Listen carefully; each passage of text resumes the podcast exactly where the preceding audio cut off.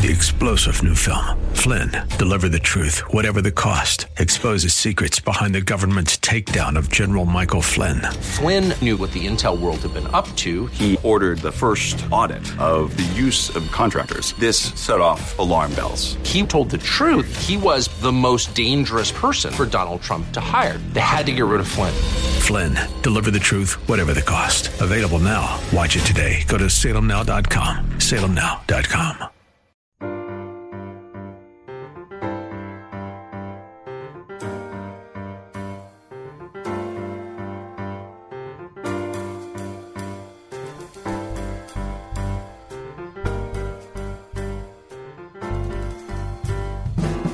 Welcome to His Life Revealed with Pastor Todd Granger of His Life Fellowship in San Antonio, Texas. We're glad you've chosen to join us today. Our passion at His Life Ministries is to help believers know Him and show Him, so we keep it simple. It's just about Jesus. Our prayer is that the Holy Spirit will make His truth plain to you, so you can walk in freedom and enjoy the life of union that God has designed for you to live. And now, here's Pastor Todd. Today our text will be James chapter four, verses seven through ten. James chapter four, verses seven through ten. So submit to the authority of God. Resist the devil. Stand firm against him, and he will flee from you. Come close to God with a contrite heart, and he will come close to you. Wash your hands, you sinners, and purify your unfaithful hearts, you double-minded people. Be miserable and grieve and weep over your sin. Let your foolish laughter be turned to mourning, and your reckless joy to gloom. Humble yourselves with an attitude of repentance and insignificance in the presence of the Lord, and He will exalt you. He will lift you up. He will give you purpose.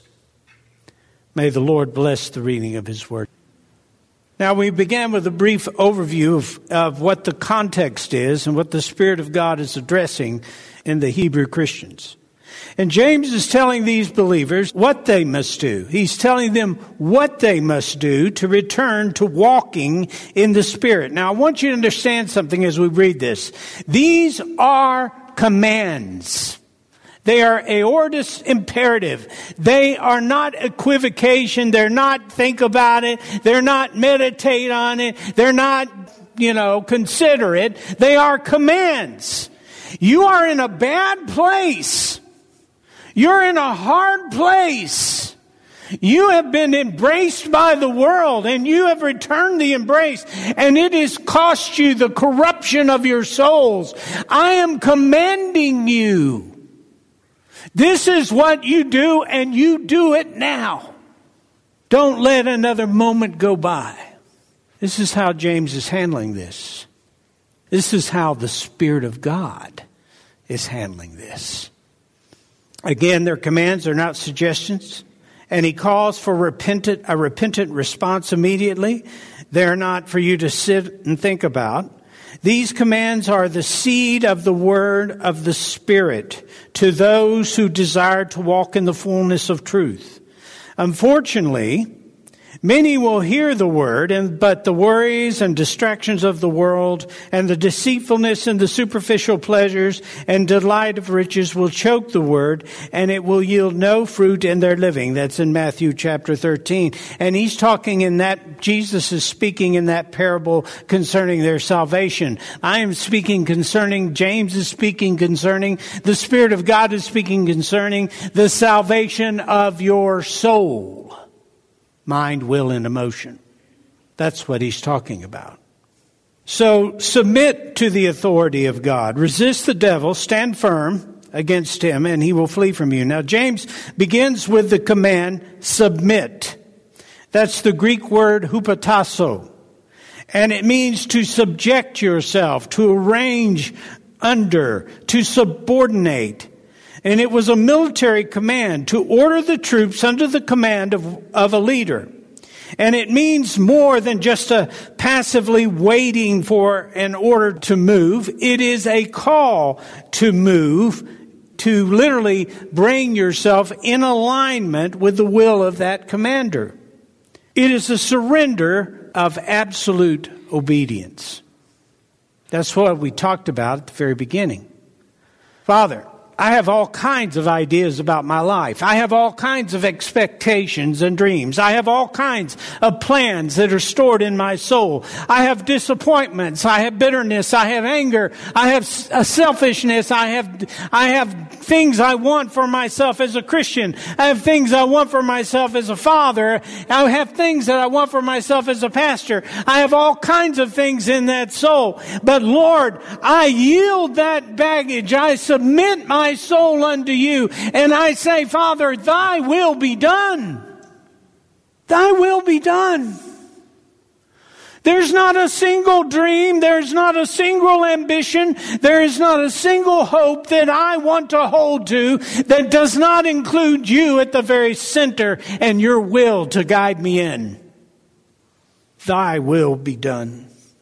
I don't have to ask him to arrange my life. I arrange my soul under him. And so many of us, we get before him in prayer. You know, Lord, I could be a better Christian. I could be more devoted if I weren't distracted with this. If I didn't have this in my life. Listen, you have no idea what it means to be a better Christian. Have you figured that out? You don't. I don't. Because you're living to the potential that God created you for. That's it. You don't know what that is. You don't know how long it'll last. Why don't you surrender yourself to it and let God bring you along? And you know what? He is bringing you along. The big problem is your perception. Submit yourself. It, it means more than just passively waiting for him to speak to you. It's a surrender of absolute obedience. First Peter chapter two, verse twenty-one. He writes, "For as a believer, you have been called for this purpose, since Christ suffered for you, leaving you an example, so that you may follow in his footsteps." Arrange your life under him. It's hupotasso again. Our example in submission is Jesus, who taught us to pray. And what did he teach us to pray in Luke twenty-two forty-two? "Not my will, but thy will be done." This is a command to submit that you may move into alignment for obedience. This obedience is a work of the Spirit of God. It's calling you to align your soul to receive and participate in the will of God. And do you see that? The aligning of the soul. I cannot get my mind, will, and emotion in line, but I can yield them. And I can make sure that my mind, will, and emotion is constantly bathed in truth. You know, you don't eat garbage and expect to have good health, do you? I don't expose myself to things that I know are going to co-opt and corrupt my vision of God. And you know what will do that more than anything? The mirror. I'm not talking about vanity. I'm talking about identity according to the flesh. That's what I'm talking about. Our example is Jesus, who humbled himself, submitted himself to the will of God, to the work of God, to the, to the communication of God's desire for him through the Spirit of God. He abided with the Spirit of God. He walked with the Spirit of God. Here's the thing. He came out of the triune collective. He came down here and literally humbled himself, and that means separated himself to a degree in his humanity from the triune position. And now he walks by abdicating his will and everything about himself to the Spirit of God. He connects through the Spirit of God to the Father. And he says, I don't do anything except that God leads me to do it. I don't say anything unless God puts the words in my mouth. I don't speak of myself. I speak as I am spoken to. That's Jesus operating in the exact role that he left in heaven, in the triune capacity of being in union with the Father's will. This command to submit that you may move in alignment for obedience. And obedience is a work of the Spirit. It's a calling to align your soul to receive and participate in the will of God. First Thessalonians five twenty-four. Faithful is he who is calling you to himself and utterly trustworthy, and he will do it. Fulfill his call by hallowing and keeping you. This is not a one-time exercise.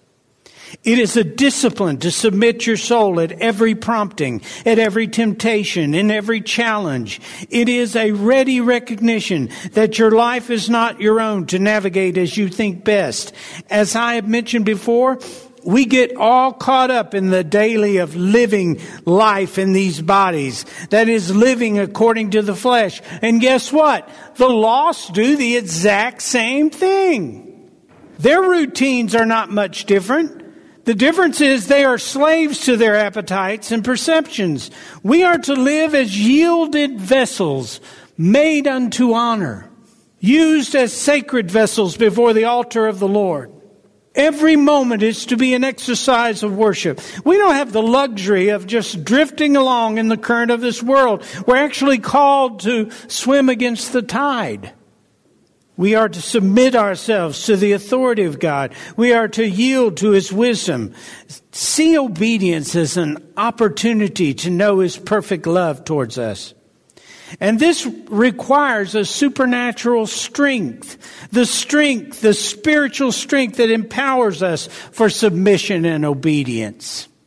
It's you stepping out and, and yielding all that you are, and the Spirit of God absolutely empowering you to go forward in all that God has planned you to go through. And, and this is the neat thing about it, guys, that when you are walking by the Spirit, the plan of God becomes animated, alive, real, because you're no longer just in the plan of God, you're participating in the plan of God. And you say, I don't know how that works. You do. You do know how that works. In every moment that you recognize him and you go forward, in the moments of faith where you say, I don't know what I'm doing, I don't know where I'm going, but you do, I'm yielded to you, I'm going forward. And this is where we come into truth. This is where we participate in truth. Major Ian Thomas spoke of the promised power inherent in submission and surrender to God. And he wrote in the way he liked to do, in little turns of phrase. He wrote, when all that you are is available to all that God is, then all that God is is available to all that you are.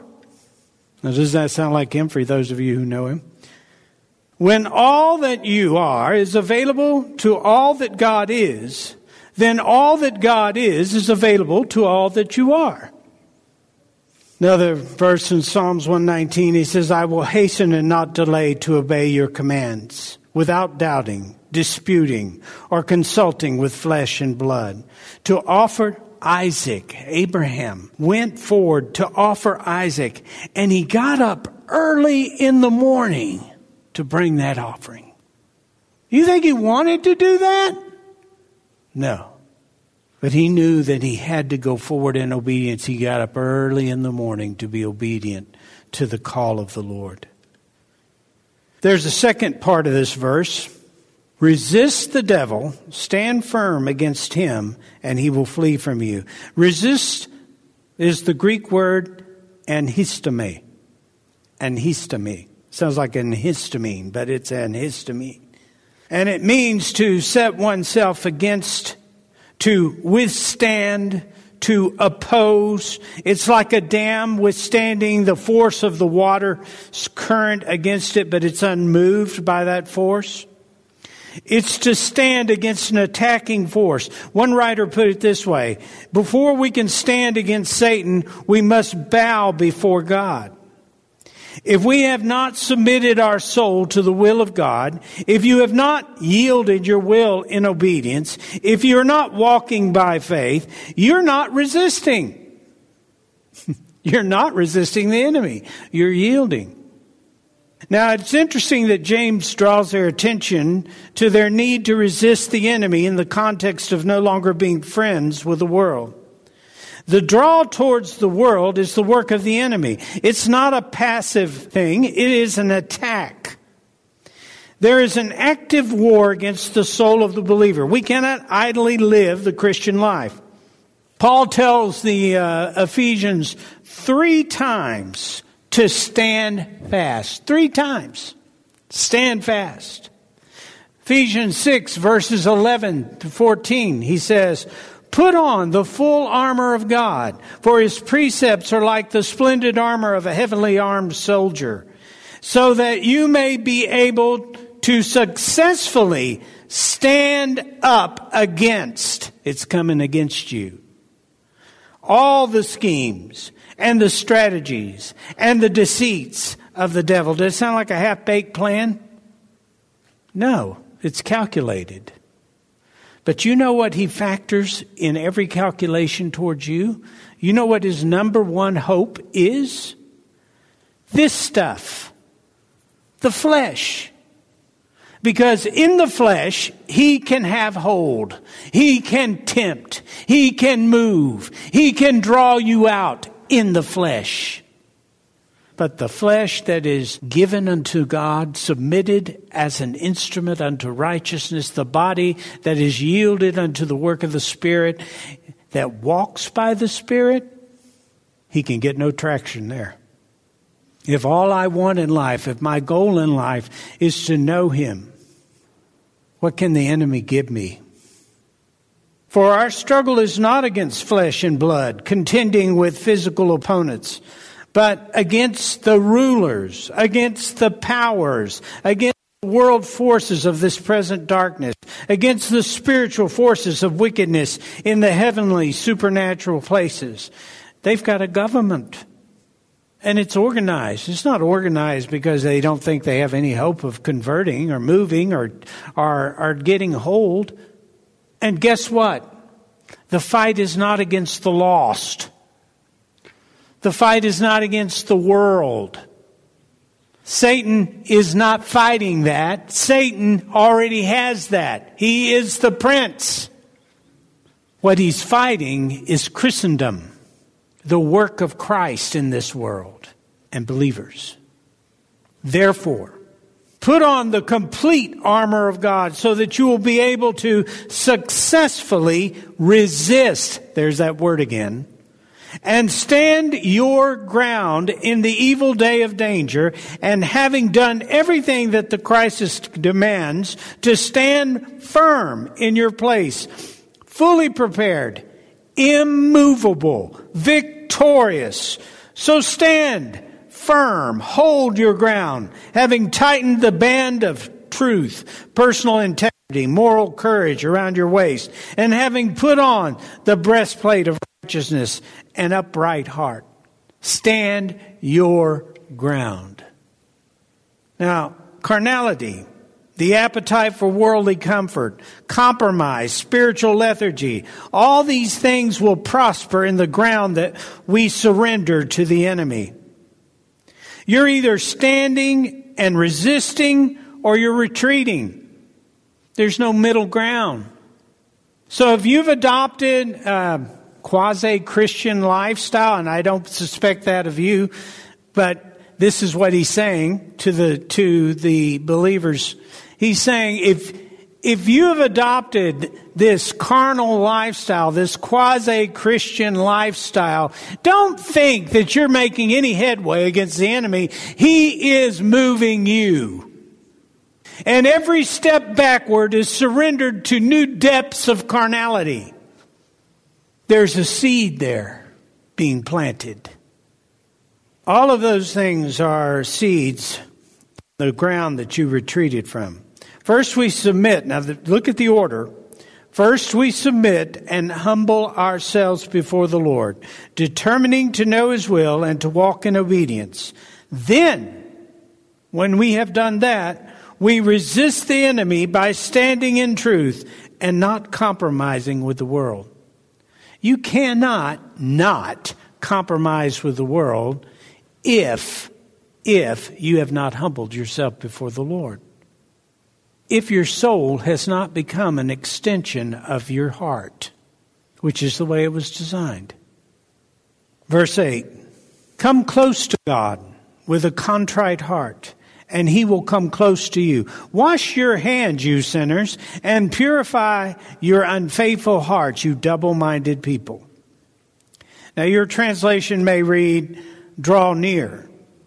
It is the Greek word ingizo, and it means to bring near, to join, I like this, to join one thing to another, to come close, to join one thing or to another, to come close, to make your soul attach itself to who you are in the Spirit, to join one thing to another. That is drawing near, setting your mind on truth, balancing your emotion in truth, putting the will of God before your will, yielding. These things are drawing near to God. Now, I interpret this as a need for the soul, the mind, will, and emotions to draw near to the Lord. There is no separation in the new creation from God. But in the mind and, and emotions, we can distance ourselves and distract ourselves from His presence. Can't we? Can't we? I have. It doesn't take a whole lot. It's just a distraction comes up, and then the enemy builds upon it. And before I know, I have dominoed myself into to carnality in the way I view life, the way I view the circumstance and the situation. Now, that is done in the soul. You didn't just lose your salvation, right? And it can happen at any moment. But if there is a, if there is any hope to be able to walk consistently in truth, it is to discipline yourself in faith, to recognize that the soul needs the balance of the Spirit. It needs the presence of the Lord. This is why we are told to rejoice always, to give thanks always, to pray without ceasing, to go and, and study His Word, to assemble yourselves together. These things are not just, you know, casual suggestions if you happen to have the time and you feel like you want to do it, because after all, you're a Christian. You don't need, you need these things. You desperately need these things. This is why we're told to renew our minds, to prevent our souls from being conformed to this world. That's in Romans twelve. The soul is an instrument that will be played. When we draw near with our minds, will, and emotion, it is transformed. It becomes a place of worship. Paul also wrote in Romans eight, verses five and six, for those who are living according to the flesh set their minds on the things of the flesh, which gratify the body. But those who are living according to the Spirit set their minds on the things of the Spirit, His will and purpose. Now the mind of the flesh is death, both now and forever, because it pursues sin. But the mind of the Spirit is life and peace, and the spiritual well-being that comes from walking with God, both now and forever. Look what he calls it, walking with God, living with Him, walking with Him. So you look at this, and there's two dynamics here. You have the flesh that clings to the without and feeds the soul the corruption of the world and the enemy and the lies, and feeds its appetites in the world. And you can choose that. But it will be death to you. It's not it might be death to you. It will be death to you. I'm not talking about necessarily a physical death. I'm talking about you being dead in the sense that you will not know the presence of the Lord. You will not be sensitive to His work in your life. You will just heap upon yourself corruption after corruption, and it will eventually punish you, and it may destroy your life here on this planet along with a lot of other people. That's what may happen. So, what are we to do? We're to submit our minds, our souls to Him. You see, we choose to set our minds in one way or the other. Those who set their minds on the things of God are literally drawing near. They are perceiving and recognizing their God more deeply and intimately. Through the Spirit's revelation, they recognize the presence and the nearness of their God. And James continues in verse eight with, "Wash your hands, you sinners, and purify your unfaithful hearts, you double-minded." Now, I want you to remember that the audience he's writing to is primarily Jewish, so that they would immediately recognize James' reference to ceremonial cleansing. We are not to approach God with our souls cluttered with fleshy attitudes, worldly pursuits, rebellious determinations. There should be a sincere repentance that gives us a clear and undistracted communion. Thank you for joining us for His Life Revealed with Pastor Todd Granger. This program is the radio ministry of His Life Fellowship in San Antonio, Texas. If you'd like to know more about us, visit us on the web at his life ministries dot org or on Facebook at His Life Fellowship. We would love to have you join us for worship. We meet on Saturdays at five p.m. at thirteen oh seven Blanco Woods, at the corner of Blanco Road and Blanco Woods, just inside Loop sixteen oh four. Also, if you would like to help support this ministry, you can send your tax-deductible donation to His Life Ministries, P O. Box one eight nine four, Bernie, Texas seven eight zero zero six.